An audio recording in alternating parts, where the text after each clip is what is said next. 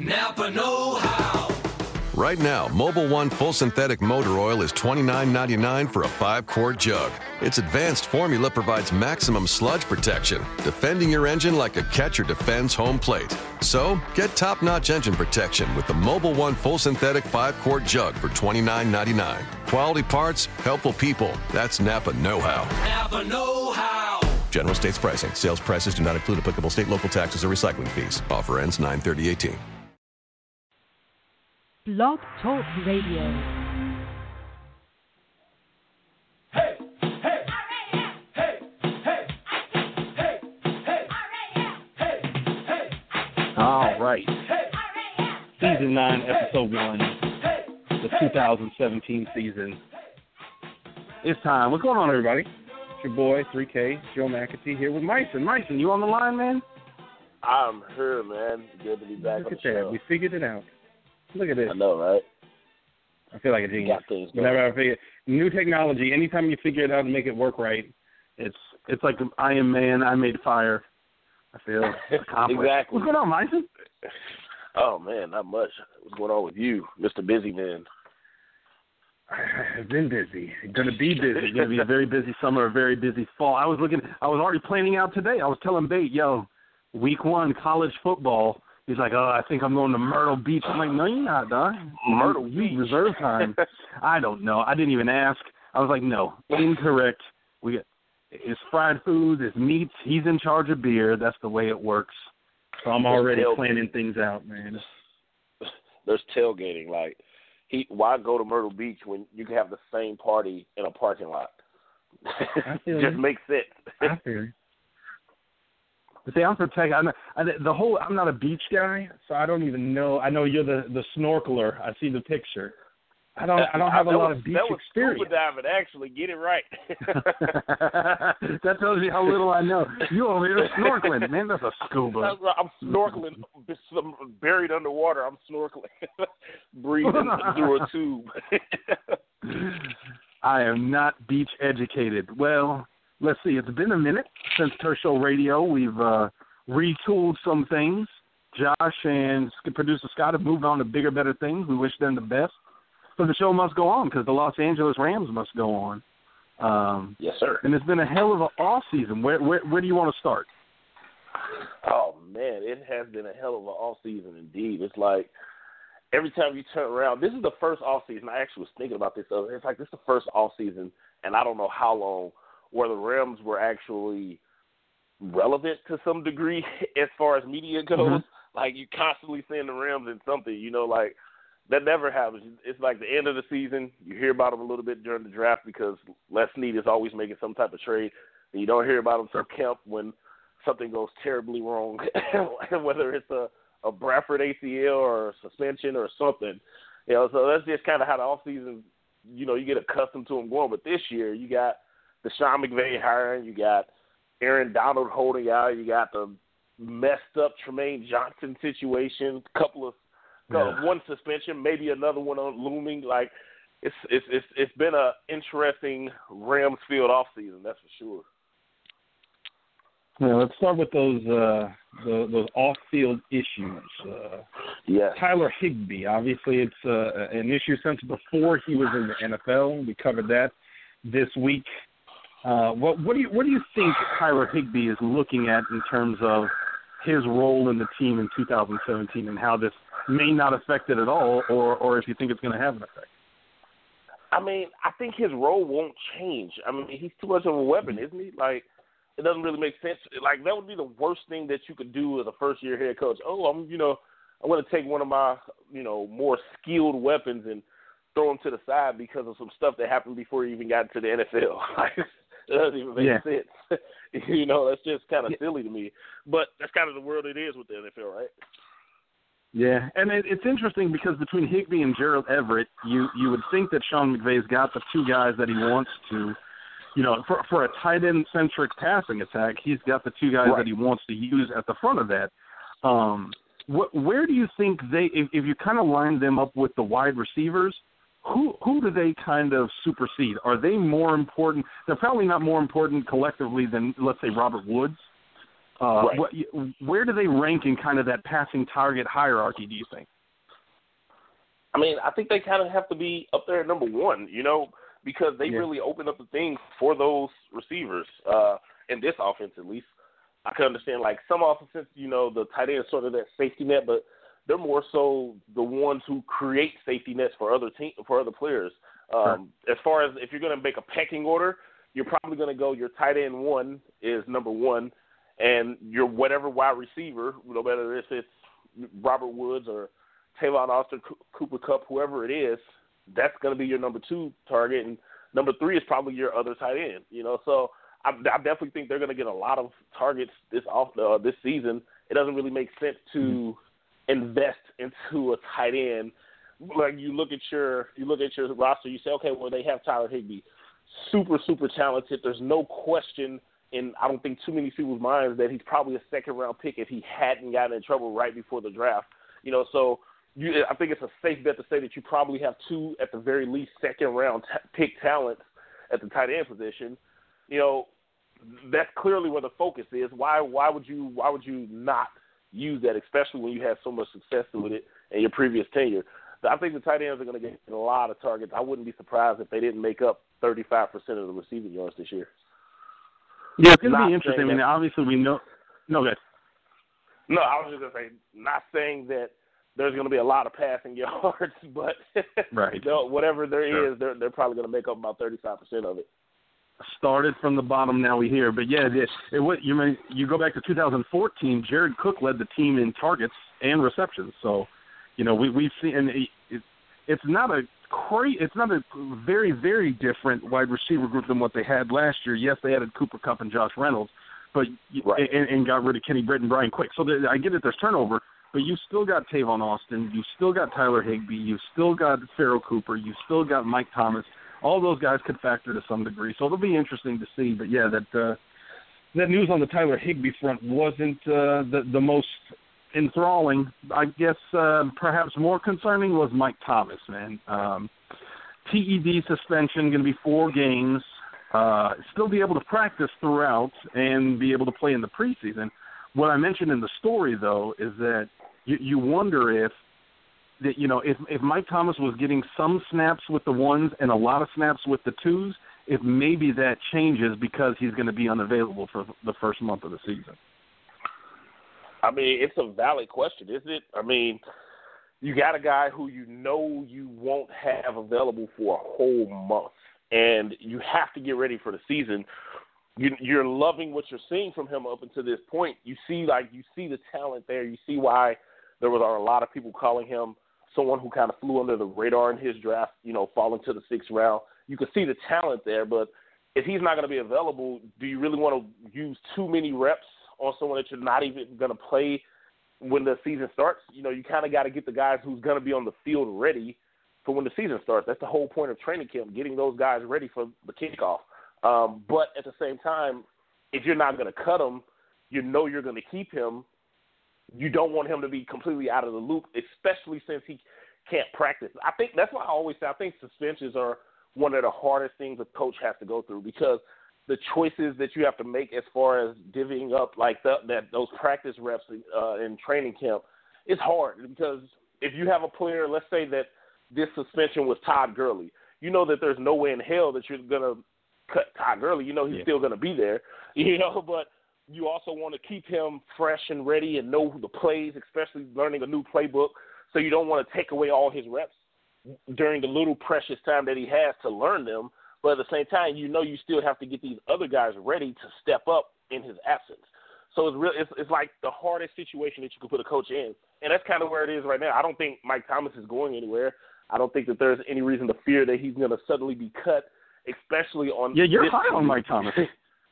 I am high on this. I am high on, but this team, you know, if this was another team, you know, the odds of him sticking around probably would be cut, no matter how high Right. I am on him. But this team here is not like there's just an overwhelming flow of receiver talent who just really steal the show, you know. So it's like I don't think he's going anywhere, but at the same time, I don't think he's. I think what you're kind of alluding to as far as his reps going down and how much time he Yeah. gets playing, I, I, th- I think it's going to get cut pretty decently because they have no choice. I think but it's, yeah, I am high I- Yeah, I know, I know. You like you like you some Mike Thomas, and that's good. Uh, you, I think it, it's important for everybody to have, you know, sincere opinions, and I can tell that's coming from a place of sincerity. What what I think is interesting is when we sincerely learn, if if we ever do, which kind of a, a transgression this was. Was this something where he was trying to get away with a banned supplement? Was it something that he took and didn't know? You know, th- there's a couple different categories for these kind of things, and without knowing that, it's hard to feel like yeah, I saw a lot of people saying cut him immediately. Well, it may not have been a disciplinary issue. It may have been one of, you know, ignorance or kind of just poor business decisions a lot of time is what I might call them Yeah. where people are they're, they're not they're not being diligent enough with, you know, however many supplements they're taking. A lot of these guys are on all kinds of stuff, you know that. Exactly, Um, they are. Going to be interesting to see. Where, where do you have him in the pecking order with the wide receivers right now? right now, I think he's I think he's sitting pretty pretty at number four. Um, I, I believe Cooper Kupp is their their number three. Uh, Kupp- Tavon Austin, Kupp Robert Woods, Woods, is- Austin, yeah. Yeah, those those are going to be the top Yeah. three. Uh, I think that he's sitting pretty fo- at four. But I'm also I'm really not sold. Just kind of like going back and watching a lot of that Washington offense and how the rotation worked. I'm really not sold that once you get past the top two, you know, when you look at DeSean Jackson and Pierre Garcon, they were on the field a lot as the one Yeah. and two receivers. Then the number three receiver, Jamison Crowder, he was in and out. You know, there was a lot of mixing up. He he likes to switch that number three and use different types of uh, uh, receivers, different skill sets. You you'll see a smaller, quicker receiver, see a bigger, stronger receiver in the slot. He mixes it up so much. That's why I'm not 100% sold that Cooper Kupp would just dominate that third, or maybe it's not Cooper Kupp, but one of those top three receivers is going to come off the field more often than I think people might expect.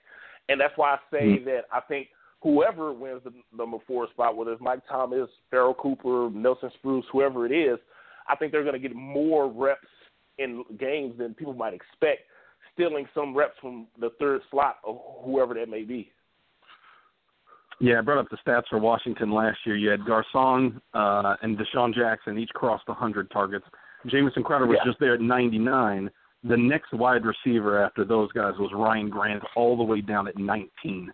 Uh, it was Yeah. Pierre Garcon, DeSean Jackson, Jamison Crowder, then Jordan Reed, Chris Thompson, running back, and then Vernon Davis. So, yeah, beyond their top three wide receivers. Now, the other thing you got to note there, obviously, is that those guys stayed healthy all year. True. Uh, and, and Sure. you know, injuries are freaky enough. Who, who knows whether it be Robert Woods or Tavon Austin or one of the younger kids uh, to lose time. But yeah, certainly looking at last year at least, that, that was a three-man rotation for the wide receivers pretty much, and I think that sets up, you know, I guess if we're segueing into training camp, uh, maybe the most interesting position battle. Do you think wide receiver is the most interesting position battle this year? I don't. I think I'm alone Ah. on that too, and it's funny. I really don't. I actually think the most interesting battle, and you mentioned one of the names why I feel this way, Chris Thompson. I think the most interesting battle is the backup Running running, back. back spot. I really do. Like the backup running back spot is going to get a lot of clock. Like I really, really think that. So it's like when I look at this, when I look at the battles just kind of across the board, I think that backup running back he's gonna they're looking for a guy who's gonna make plays. Like they're not looking for a guy to just spell your running back, give him a little breather, change of pace. No, they want you to go in there like and use your small opportunities to make plays. And that's what Chris Thompson did for them. You know, was he a great runner? No, but he made a lot of plays receiving the ball. And I think that's kind of what they're what they're gonna be trying to sort out with this running back uh this running back room. It's it's it's a crowded room to not have any names, if that makes sense. There's there's Yeah, it's an interesting committee. You got Exactly. Yeah, you obviously got. Todd Gurley at the top. Yeah, you got Todd Gurley at the top. You got Lance Dunbar, who obviously came in free agency. Uh, the two holdovers from last year were Malcolm Brown and Aaron Green, and then the young cats are Lenard Tillery and Justin Davis. Yeah. I mean, you, you assume you assume Lance Dunbar has some edge there, but if he if he's stuck as a role player, he may not be the kind of guy that gets you know carries, right? Or, or really figures as a as a backup running back, he may be more of a situational one. That that deal between Aaron Green and Malcolm Brown, I don't have a feeling if any one of those rookies takes off in the preseason. It, it, I mean, you're right. It could be a hell of a battle for the backup spot. Yeah, that's exactly kind of what my my mind is because we you really you see the the the the, the talent that you you have in um in the younger backs, Justin Davis and Lenard Tillery. You see they got you know a little explosiveness to their game. You know they both can run, be elusive. They both can get out in space and move. And I think that space thing is huge because of the fact that they do like to throw the ball to the back. You know, and if you can't move mm-hmm. around in space, how are you going to run routes? you know, so even if it's something you're not accustomed to, they're probably looking at it and saying, well, this player moves well in space. It's something we could teach him. He has the skill set to learn it. You know, so that's why I say those two players, especially Justin Davis, he's a bigger back that can move. That's but he doesn't play like a bigger back. He plays like a smaller back. You know, about six one, but has a little bit of receiver height to him, and he has some decent hands. So why would he not be a good good surprise to pop up out of nowhere in camp and maybe still still a spot in that still a spot back there in the running back room. So I think it's going to be real interesting to see how this all plays out. But I definitely wouldn't sleep on Aaron Green because you know that's kind of something that he was known for coming out last year. So it's Mhm. it's it's, it's going to be an interesting battle. I think that we're going to see a lot of clock getting split up amongst those uh, younger backs. Yeah, that the only Southern football, obviously, that's where Lenard Tillery went. The only Southern football games I watch every year is the Bayou Classic. My family's from Louisiana, so the Bayou Classic is a must. But you don't watch it for the football; you watch it for halftime. So I, I didn't see much Tillery in college. I saw a lot of the drum line. I saw I don't think I ate a lot. I ate well while Tillery. played.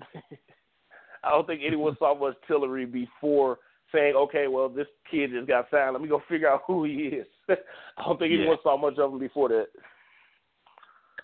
somebody we did see a lot of uh, last year was Trumaine Johnson. The cornerback battle is going to be interesting. New guys, Kayvon Webster, Nickell Robey-Coleman, although obviously he's going into that specialty zone, which may kick out Lamarcus Joyner, is into a safety. We'll have to see how that depth chart looks at the top when we get to camp. Still got EJ Gaines around. Uh, you got a lot of depth there, man. Mike Jordan, Blake Countess, Troy Hill, who got some time last year, Kevin Peterson. Aarion Penton, the Missouri kids there, and Dominique Hatfield. That's going to be a big battle too. Yeah, absolutely. I think, and what makes the cornerback battle so interesting is the fact that you know it's like every other slot is open. So you know the number one Yeah. slot is going to be Trumaine Johnson, but then number two is an all-out battle. You have no clues number two. You look at the third spot there, in the corner and the, the slot. You know Nick Robey. You know he's got that on lock, and then you also know that Lamarcus Joyner is going to come slide down uh, from time to time. But then you look at the next spot after that, and it's wide open again. So it's like every other slot is just a battle. So it's gonna be it's gonna be one of those uh, intense situations where something that's something like an injury, if an injury happens, things are going to get really interesting. Or if uh, or you or one of these young guys could really surprise. I think that it's uh, Troy Hill's suspension opens it up even more, considering of all the cornerbacks on the bottom half of that depth chart. He ha- by far has the most experience. So him getting hurt just really opened up the window for all of these younger uh, corners like the Aarion Pentons and uh, Mike Jordans. You know, th- those guys are really going to have the opportunity. And Kevin Peterson too. I think he's kind of one of those sleeper names that the Rams are really hoping can step up. You know, so when you look at uh, Troy Hill getting suspended, and you, you know you got Kayvon Webster and EJ Gaines battling it out over there, it's going to be an interesting battle all all camp. And I'm really interested to see what they do in the preseason games because I think that when you have those type of battles where it's so wide open across the depth chart, you start to see guys playing a little deeper into the second half and uh, playing more in the fourth quarter to really try to give them opportunity to separate themselves and see who can step up. You know, alternating series and things like that, getting more film on them. So we might see the we might see the uh, the EJ Gaines and the Kayvon Websters of the world on the field a lot more than what you normally would with guys who are at the top of the depth chart. One thing I always say when we get to preseason action: second half special teams are no joke. Those dudes are fighting for their professional lives. That is some serious Man, special teams work. and you know that the truth. cornerbacks are going to be involved in that. Um, what else are we looking at for training camp? We've got the wide receiver battle. We got backup running back, cornerback. Any other battles you think are going to be in this? eh, Do you do you think there's any possibility of a legit Goff Mannion battle, or or is Goff locked in until we get to the regular season to just to see how he does? You think there's any chance of a Goff Mannion battle? Goff is definitely locked in. Um, now, when I Yeah. say that, is I don't say that with the conviction of he's locked in and there's no removing him, because anybody can Yeah. lose a job any day unless you are Tom Brady or you know somebody of that caliber who's who's proven themselves and they have it on lock. But let's not forget, we all saw Peyton Manning get benched. you know, so no matter how big your name is, if you're not playing Right. par, you can lose your job.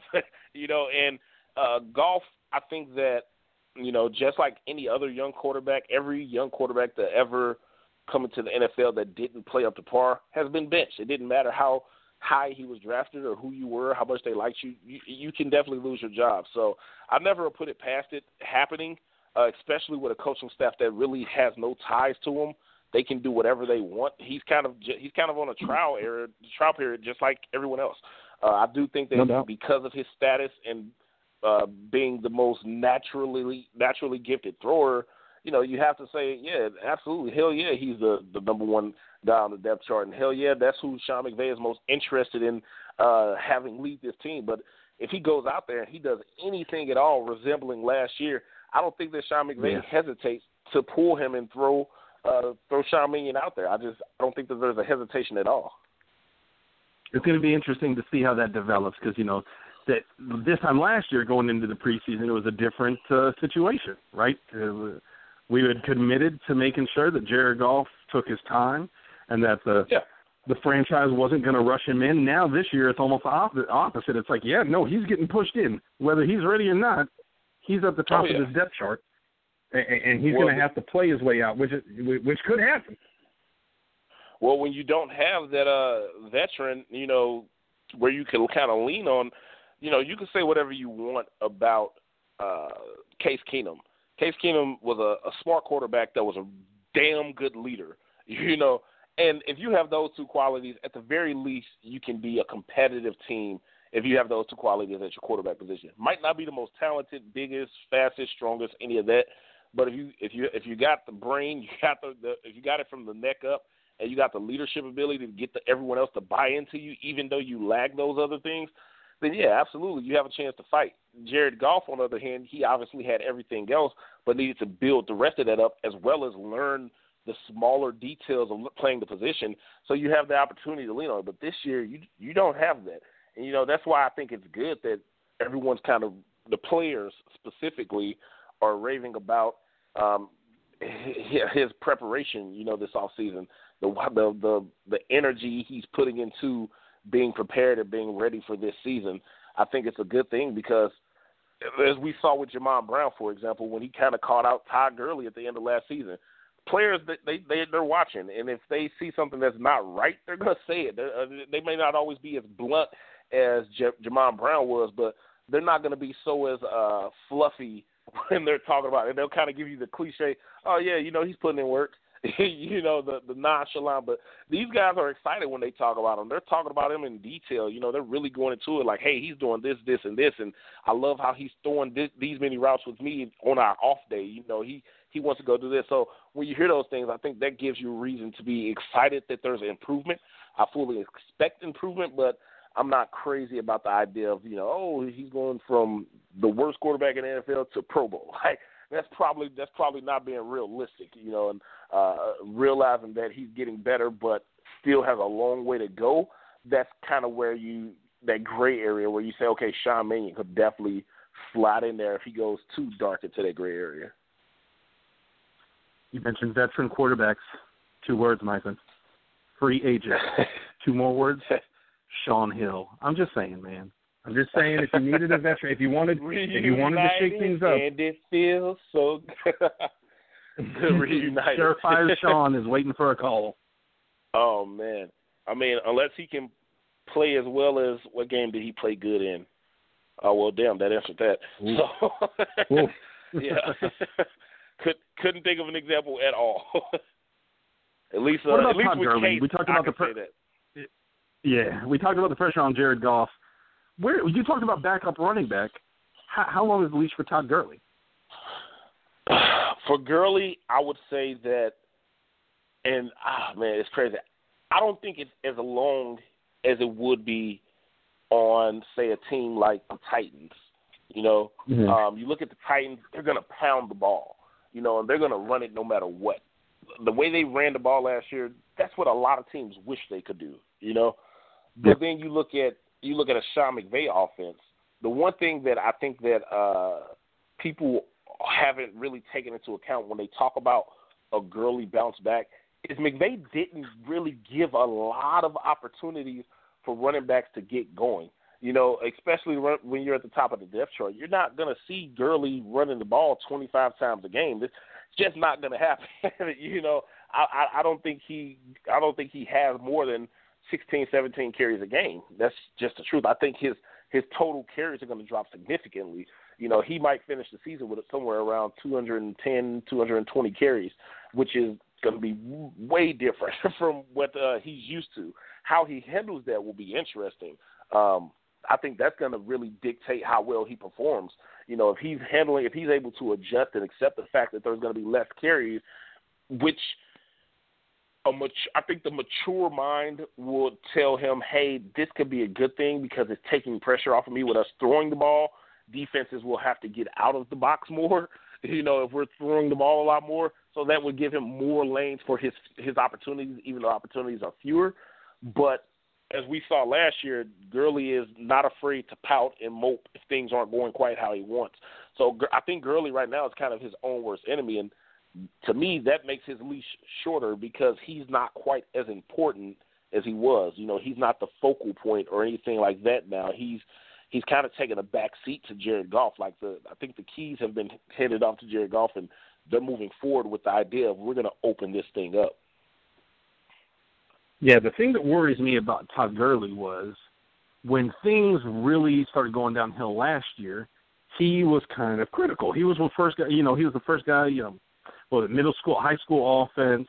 Yeah, Uh, and you you got a sense of this in All or Nothing too, where he was the one saying, "Guys, we got to do we got to do this." Not necessarily pointing fingers at other people, but frustrated at the collective.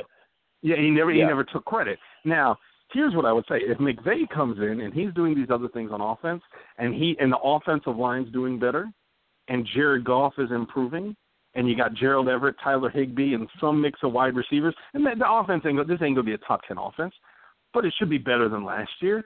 If t- if Todd Gurley is still averaging 55, 60, 65 yards, and he opens his mouth, that's not going to work like it did before, man. Oh no, absolutely. I mean, let's let's not forget last year Hard Knocks. That was Jeff Fisher's baby. Nobody's allowed to touch thirty. His words, you know, don't fucking touch thirty. Those was his words, and kept he meant it from the bottom of his soul. you know, so he was definitely uh, coddled to the point that he could get away with it. I'm not so sure that that's going to be the case this year. You know, uh, I really believe um, believe Sean McVay when he says the whole "we not me" thing. He's a little too happy to not be, to not really mean that. So if you're if you're kind of running around to uh, you're running around to the point where you're just yelling at talking about what everyone else needs to do and all this stuff, and you're never really taking any sort of credit for what's going wrong. You know, you're not taking blame. I don't think Sean McVay is going to be too thrilled about that. You know, Gurley, if he if you see the same type of behavior anytime something doesn't go his way that you saw last year, I think there's a very good chance that Sean McVay is going to be like, okay, you know, we might need to move on from this guy in the off season. You know, um, will they pull the plug in the season? Probably not. Um, he's still the most talented back you got, and not not only that, but it would have to be before the trade deadline, which I don't think that that, that would even happen. Um, I think a lot Yeah. of teams would trade for him, and I think you could definitely get some great value. Um, but I don't think it would happen before the season is over. But I do think that is more than a possibility that Sean McVay goes, you know, we need to go a different route. You know, um, you just look at kind of how the roster is shaping up right now. There's no rush to sign a Trumaine Johnson to a long-term contract, even though he's your best corner. You know, there was Uh-huh. no, there was zero rush to um, to try to baby Greg Robinson, even though there was a heavy investment in there, kind of how Jeff Fisher and his crew did. There was, you know, they're Oh, he's a second round draft pick. Let's just keep him in there no matter what until we figure it out. No, there was absolutely not. There was like, okay, we're going to ship him out of here. You know, so regardless of what your draft status is or what your name is, I don't think Sean McVay cares too much. I think he's about putting the best guys on the field and trying to make it work. You know, he he realizes I'm a new coach and I don't really have the longest leash in the world myself. you know, I haven't proven anything. You know, so I don't have time to waste on guys who, who aren't going to get with the program. So I think Gurley has to get with the program. Yeah, there was definitely a, a a little bit of a you know you mentioned we not me.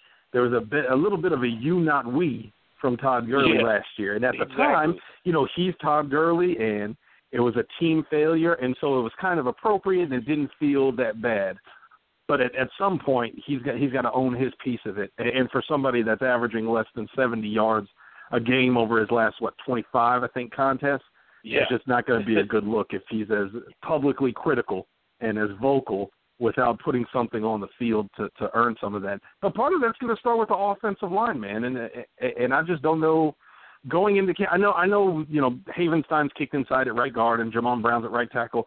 When they put Greg Robinson at right tackle, the first thing I said is, okay, well they're not done. I, I get it, he's there today. Uh, now I thought Yeah. Greg Robinson would make it to camp. I thought he would make it three months instead of three days. But but I, I don't I don't know that they're done. I don't know that they're done sitting everybody on the line. I mean, yeah, I agree with you. I said the same thing. You know, I was asked, how long do you think before Greg Robinson, Robinson loses his spot? I said honestly, I think when you know when you look at the the way the preseason is set up, when the third game comes, that's when all the uh, starters play the extended period of time.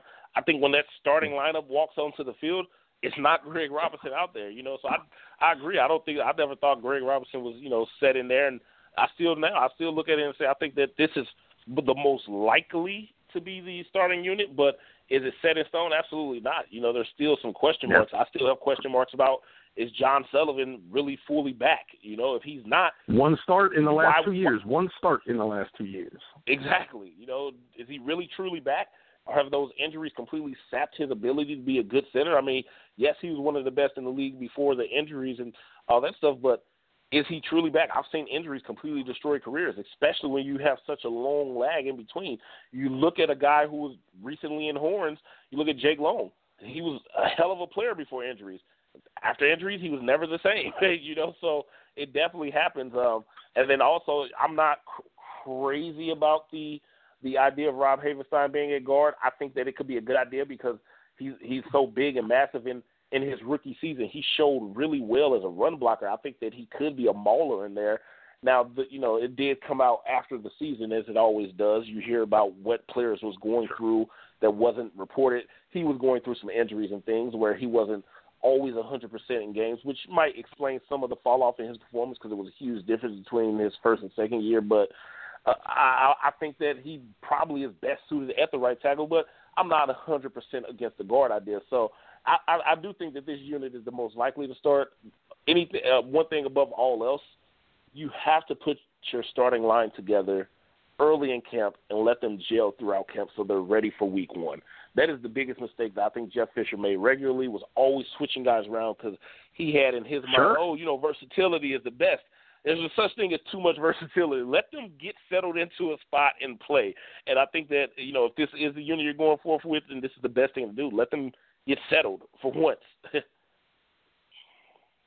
Let me let me ask you this: Who's the backup left tackle? that is the million dollar question. Does, I don't think It's a big one, right? knows Andrew, the- Whitworth's 35 years old. anyone knows who's the backup left tackle. You know, that's a that's a hard question, and it's something I thought about. You know, when you heard that uh when you heard Greg Robinson was getting moved over, because when Andrew Whitworth originally got signed, I think the immediate thought became Greg Robinson is going to play either guard or he's going to be the backup left ta- left tackle. Yeah. Um, right now, I would have to say it's probably Roger Saffold, as as it's been for a while. You know, he's probably the guy. If something goes down, Roger Saffold is probably going to kick out because you have Andrew Donnell, but I don't know if you really want him, you know, as the left tackle. I don't think that that's his forte. Uh, Pace Murphy, there's not a chance in hell. I personally would throw him out there, you know. So, yeah, it's, it probably has to be uh, Roger Saffold that would kick out, and then you would probably move, you know, uh, throw in uh, Andrew Donnell or somebody like that in a guard. But yeah, I, I, I think the most suited and most qualified is Roger Saffold. It's something I've been thinking about. I mean, part of what a lot of people are saying about the Rams' offensive line is, oh, Andrew Whitworth is going to fix it single handedly. He's going to fix all No. five positions by himself. he, he's 35 years old, man, and I get it. He's been playing at a great level. He's a high caliber, incredibly skilled tackle. He's 35. When the cliff comes, it's going to be quick, and if if it comes via injury, like you said, I I don't know that the Rams are any better off than they were last year. As as bad as Greg Robinson was, that Greg Robinson was the starter for a reason. He beat out other people in camp, Yeah. in preseason, in practice. So if the Rams need to turn to one of the guys that Greg Robinson beat out, I don't know why that's going to be any better for Jared Goff than anybody else. Um, oh, what what else do we got, man? It's less than two weeks to training camp. What else you got on your mind with camp approach? Oh man, with Kemp near, I'm looking at like we we talk so much about Tavon Austin and what's his role going to be and all this stuff, and I think that it's it's it's critical that we acknowledge the fact that he had this wrist wrist injury. He lost a lot of value. I thought you time. I thought you were going to say we have to acknowledge that he's the third highest paid wide receiver in the NFL this year. I thought that's what we had to acknowledge.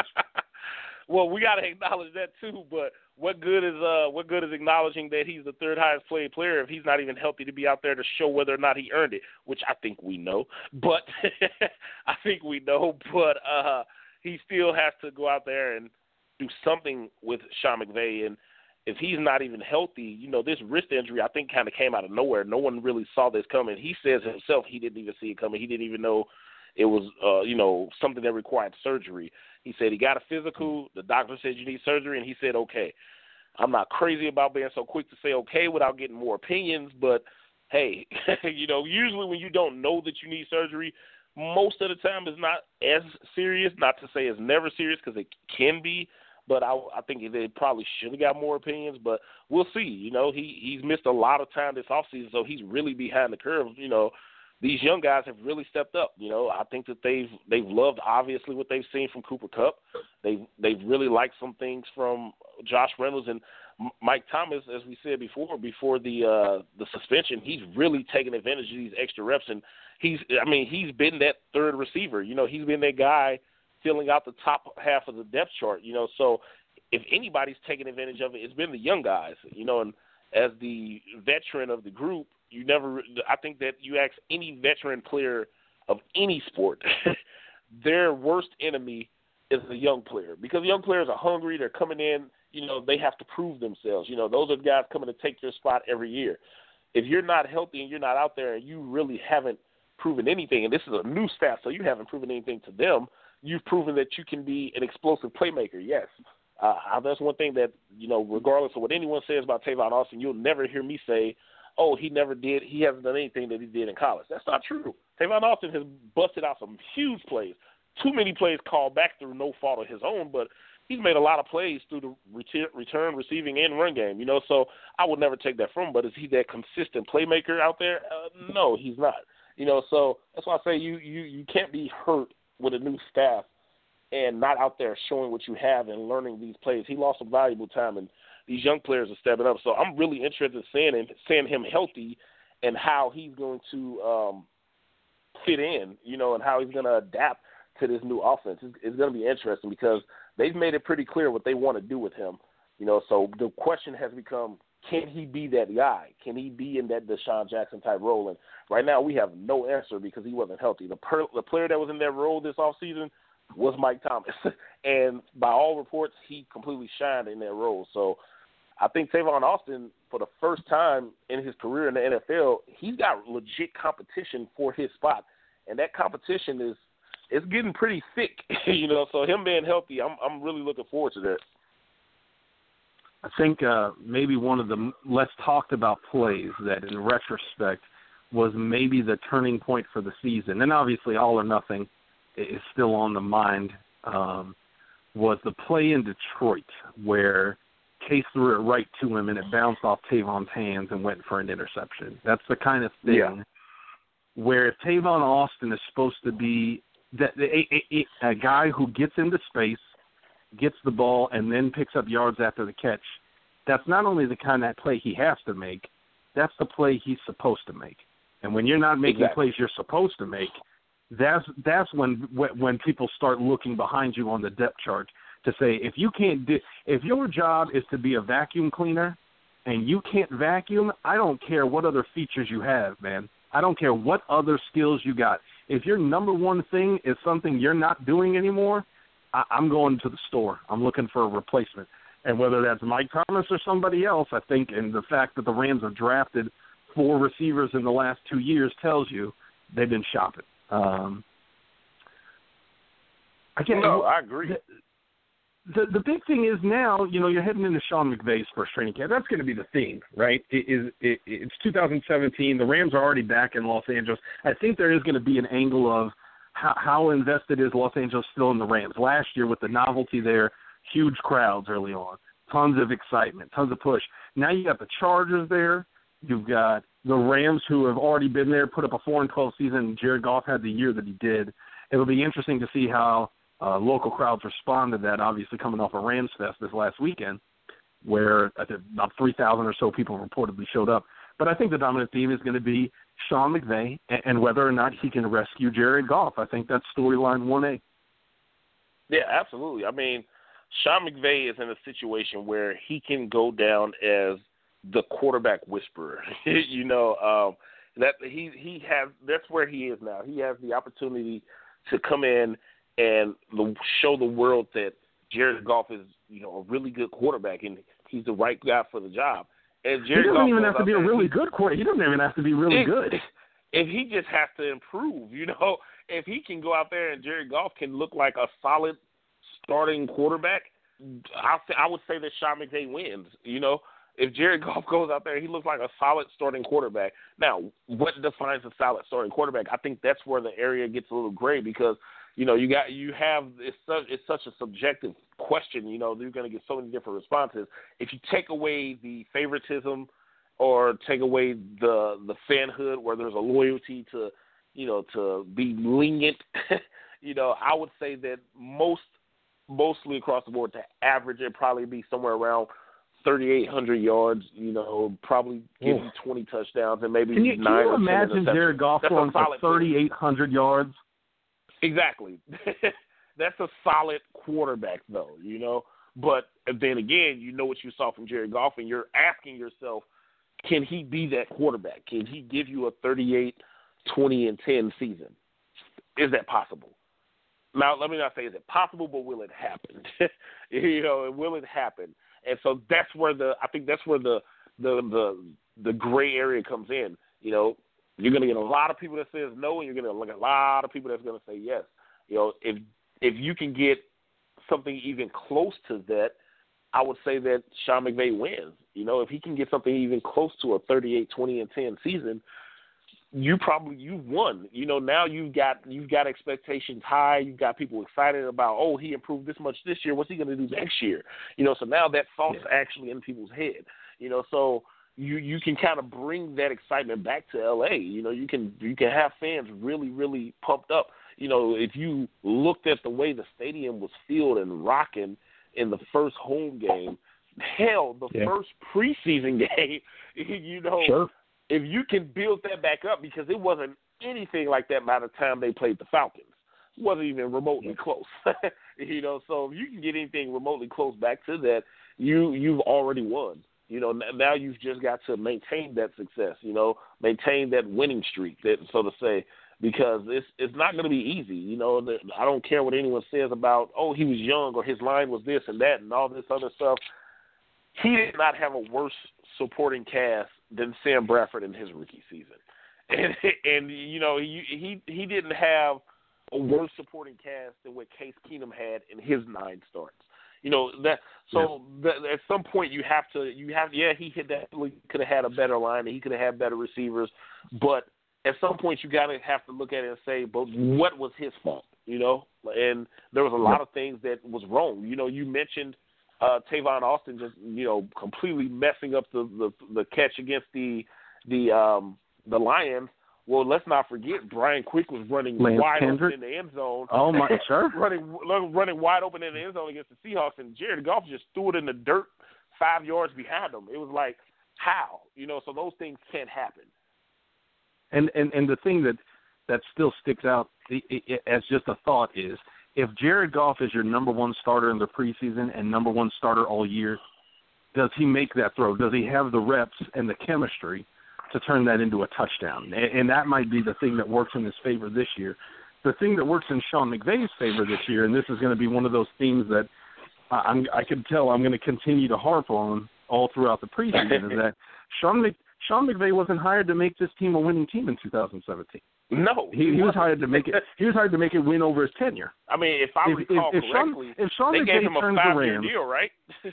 Yeah, yeah. If they if if he if by 2019 going into the new stadium in 2020, if the Rams are looked at as an annual playoff contender, they'll be looked at as a phenomenal hire. It doesn't matter. The Rams could go four and 12 this year. If by 2019 this is a winning franchise that's competing for, you know, playoff runs, 2017 won't matter. And and I think if you have that perspective, what what what's most important right now is setting up future successes, not not anything that could happen this year. And, and that's why I say, you know, you kind of have to temper expectations. I know people hate hearing that. Oh, you know, you can't. Why would I temper expectations? That's my team. I want them to win. It's okay to want them to win because you're tempering expectations doesn't mean you no longer want them to win. But you also have to realize probably not going to win. you know, this these are some major hurdles that you're talking about. This isn't the 99 Rams, you know, where you have the new coaches and you you had all these new players and these new toys, and it's like that doesn't happen all the time where it clicks like that so fast. That's the the most rare thing you're gonna see of in all sports where it just clicks. You know, you watched you for example, you watched LeBron James, Dwyane Wade, and Chris Bosh form a super team, and they couldn't win it all. you know, they couldn't win it all. Although you rewind it back to when they first got together, you heard everyone saying, "Oh man, we, guess we all know who's going to win it," and they lost to a team that only had one superstar, Dirk Nowitzki. It, it, it's not easy to make it click early, you know. So when you watch Sean McVay come in, he's really it's just an uphill battle. It's an uphill battle with a bag of rocks on your back, a very steep hill you're going up. You know, so I, that's why I'm not sold on the idea of thinking that he's going to come in and just turn this thing around. It's not easy. These are professional athletes that he's doing it against, against a lot of coaches with a lot more experience under their belt. Like, it's not just the players that have to go out there. The coaches have to go against each other. That's why they have the phrase of being outcoached.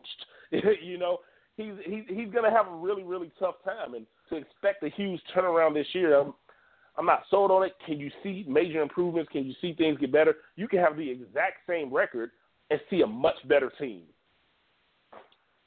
And, and that's why one of the things and one of the reasons I'm going to have to harp on that going through the preseason is you see a lot of people saying, "Well, this team did this, and this coach took this five and eleven team and turned them around." Well, if that doesn't happen, that doesn't mean that Sean McVay did a bad job. Like you just said, you could have contextual improvement. He could he could do this with Jared Goff, and he could do this with the offense overall, and he can he can help Gerald Everett or Cooper Kupp grow into this player in his rookie year. There's all kinds of ways to improve this team and still end up with a losing record. And it doesn't mean that he's a bad coach or that the Rams made a bad hire. The- the- He's not getting evaluated on this year. He's getting evaluated on where they are in 2019 and 2020, and if he's around for five years in 2021. Uh, that's the long tail. The short tail, man. We got training camp coming up next week. Uh, on the site, we're going to have uh, training camp previews galore. We're we're starting to turn. You can you can tell we're starting to turn a page in the in the roster preview series. It's been, you know, every year that we do this, it's a it's a bit of a haul. It's a, I'm not going to lie. I mean, when you're writing about guys at the back end of the 90 man roster, and you're like, who is this, and where did they who who am I writing about? That that can be it can be a little arduous, but we're starting to turn a corner into guys that are looking at the 53 man roster. So coming up this week, we're going to have a couple guys like um, who do we got? I'm pulling up the schedule right now. Guys like Malcolm Brown. So we talked about the running back battle. Malcolm Brown, Cody Davis, Yeah. Josh Forrest, Nickell Robey-Coleman, uh, Temarrick Hemingway, third tight end. Obviously, somebody we're going to need to get to in one of these future shows. Bradley Marquez, special teams workhorse. So we're starting to turn a corner on roster previews. Uh, a couple things I'll have before training camp: a depth chart and practice squad and 53-man roster projection. Uh, update my win-loss projections and try to get those from the team. So it's it's here, man. We finally made it. It took a damn long time, but we made it to the end of the offseason. To say it took a damn long time would be an understatement. it seems like I think whenever you have something like a new coach, that turnover, it builds excitement. You know that you because whenever you have a new coach, things went horribly wrong. Unless you have a Bill Cowher situation where the coach retired on top. But 99.999 infinity time, it's where things went terribly wrong. So you don't really have a lot of excitement at the end of that season. So when you get that new coach, it creates excitement, and with that excitement comes impatience, which makes for the longest off season that you've had in a while. I think that's kind of where fans are right now. You know, fans are ready for some football. They'll take whatever they can get. If it's just a regular training camp practice, fans are going to be happy about it. You know, so having it here, you know, a week away from really getting started, and you know, with the new coach, you get, they actually get to come in earlier than what other teams can. So it's like you get so much, uh, you get so much excitement going and built up. I think that when you start looking at the camp, I think you're going to see a lot of fans there. You know, it's going to be. I think it's going to be really packed. You thought it was packed last year. I think it's going to be even more packed this so. year. Yeah, there's going to definitely be more packed, in my opinion, because even though fans were excited to have football back in LA, fans had they didn't they seen what was going on in St. Louis with Jeff Fisher at the helm. There was a lot of fans who didn't want anything to do with Jeff Fisher, but now you have a fresh Sure. face at the helm. You know where there's a whole new level of excitement. So you have all those fans who are going to be there no matter what, a la Jeff Fisher training camp last year, and then you have those same fans plus this new batch who's like, okay, now I have a reason to be excited. So I think it's gonna be I think it's gonna be a pretty uh amazing training camp as far as the turnout goes for how loud it'll be, fans coming up. It's it's gonna be interesting. Get into it. A week from Wednesday, rookies report. A week from Friday, the veterans come in, and a week from Saturday is going down. 2017 Los Angeles Rams training camp. We'll be covering it here at Turf Show Radio. It's your boy 3K Misone. Hit us up on Twitter at 3K underscore at Mighty or Misone. That's M I G H T Y O R M I S O N E. Rewind the podcast if you couldn't catch that. I'm not going to repeat it, man. It's 2017. Y'all know how to work this stuff. Hit us up. We're going to have stuff on the site uh, coming up all week, so it's going to be a good time. Misone, you got anything for the people?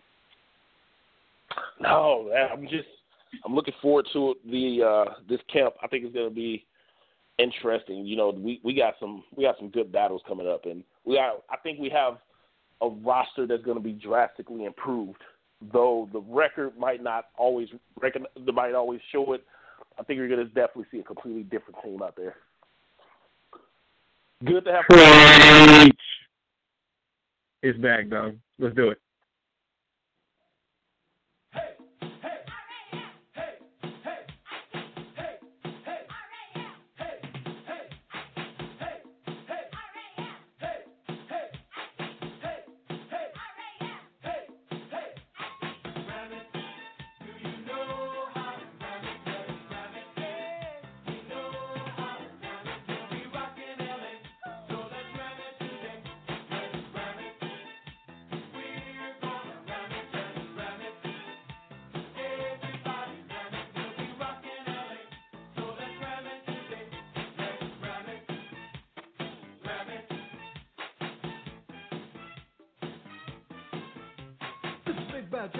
Starting this off. The Rams get down so nobody scoff. And don't you worry cause the Rams are rapping. When game time comes, we'll be back to Jackson. We can't sing and our dance is not pretty, but we'll do our best for the team and the city. So get on your feet and clap your hands. Let's ram it right now with the LA Rams.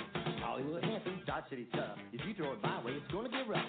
I like to ram it, as you can see. Nobody likes ramming any more than me. They call me Jeter, nobody dresses sweeter. But under this cool is a mistreater. I come from the air, looking for the sack. I don't stop coming till I put them on the back. This limousine with it, my moves are like dreams. They call me the demon on special teams. I know how to rock from the toes to the head. When I pull the trigger, I'll knock you dead. I'm a mountain man from West VA. They call me Herc, and I came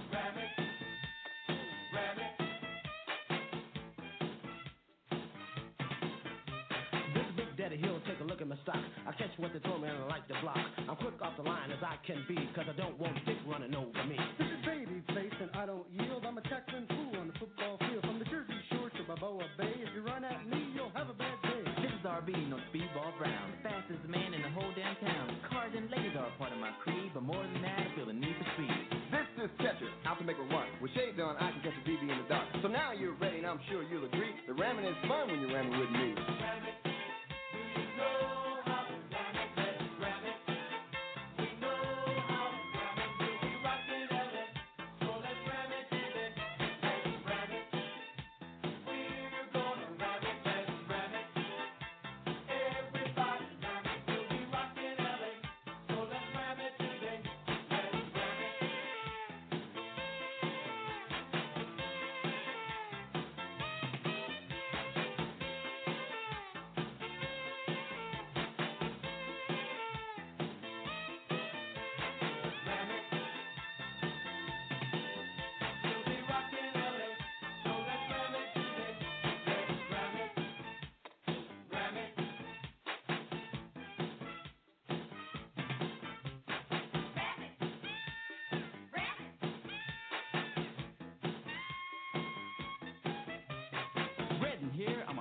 Man. If Eric can't get it, I will and I can. I'm strong as you come, but I've got a brain, and stopping me is like stopping a train. I'm Carl Lee, the general of the D. I make the calls, I'm the coach in LB. This motorcycle has got style and class. If you come my way, I'll knock you on your ass. Today the name's intimidated. Pass it my way, I'll see you later. Quick on my feet, the ladies agree. Before they know it, they're ramming with me. The Iceman coming, the Roy's the name. I cover the corner, interception's my game.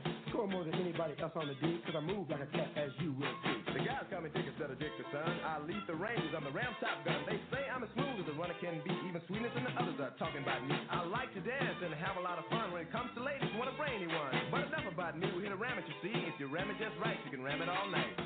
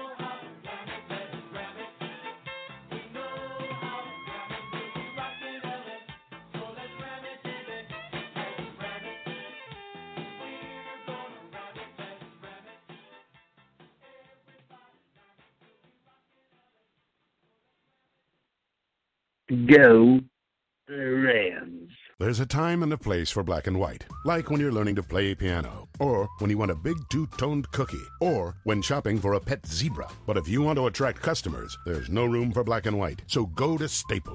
Staples specializes in bold, hard to miss color printing. And now at Staples, get 20% back in rewards on color printing, from banners to brochures and copies to presentations. Print more color, save more money at Staples. In store only. Ends 11 10 18. Restrictions apply. See store associate or staples.com slash 20 back for details. Hi, I'm Kara Swisher. I want to tell you about another podcast you should check out. It's called Recode Decode. Every week, I talk to tech and media's key players about how they're changing our world. I interview tech executives like Facebook CEO Mark Zuckerberg, political figures like Hillary Clinton, and media personalities like John Carreyrou, who literally wrote the book on Theranos. Once again, the name of the show is Recode Decode, hosted by me, Kara Swisher. You can find it on Apple Podcasts or wherever you listen to the show. See you there.